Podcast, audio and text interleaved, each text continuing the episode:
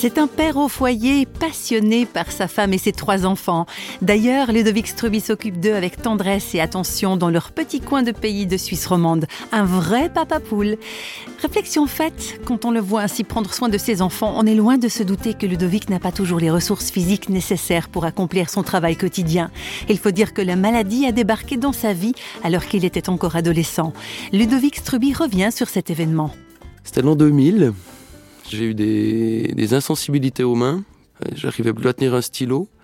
Et ils ont diagnostiqué avec une euh, ponction lombaire que je souhaite à personne, une euh, sclérose en plaques. Je fêtais mes 18 ans. C'était pas très gai comme, cadeau d'anniversaire, mais c'était intéressant. Sur le moment, je me rendais pas vraiment compte de ce que ça allait impliquer par la suite dans ma vie. Je me suis dit, cool, des heures de gym en moins, cool, des, des périodes que je gagnerais en vacances, en quelque sorte ça m'a pas du tout pesé quand j'ai quand j'ai reçu la nouvelle.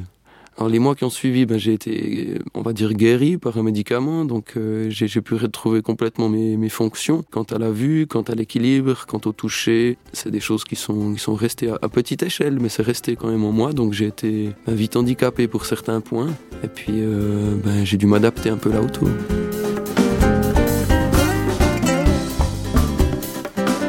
Très tôt dans la vie, Ludovic a cherché un peu partout les réponses aux grandes questions existentielles qu'il se posait, avant d'en revenir à la Bible qu'il avait connue dans son enfance.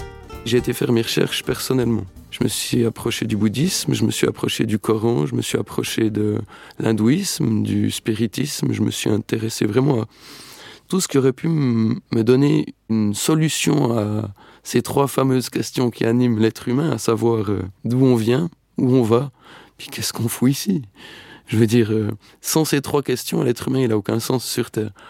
Et on doit y trouver une réponse. Et puis, chacune de mes expériences, chacune de mes recherches, elles m'ont d'office recentré sur ma Bible.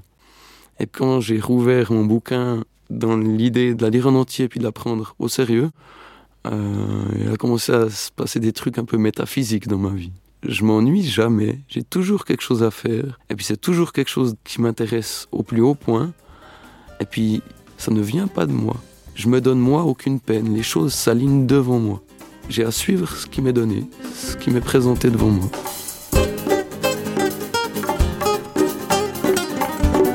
Dans un quotidien pas forcément facile à vivre, Ludovic Struby suit tout simplement le chemin qui lui est proposé sans jamais se départir d'un sourire désarmant. J'ai toujours le sourire. Mon positivisme, ben, il est vraiment à tout rompre.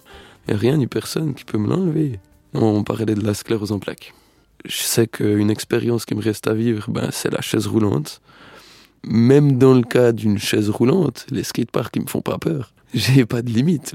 C'est un nouveau challenge, un nouveau mode de vie. Ça reste exceptionnel à vivre.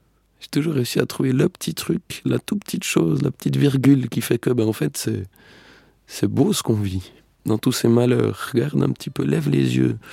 Puis tu verras qu'il y en a des belles choses, il y en a des, choses incroyables à vivre, des gens incroyables à rencontrer. Il y a tellement d'expériences à vivre par l'autre, par le prochain. Un regard résolument tourné vers ce qui est positif, vers ce qui construit, qui vaut la peine. C'est vrai que si on n'a pas toujours le choix de ce qui nous arrive dans la vie, on peut peut-être au moins choisir la manière d'y faire face. Réflexion faite vous a été proposée par Parole.fm.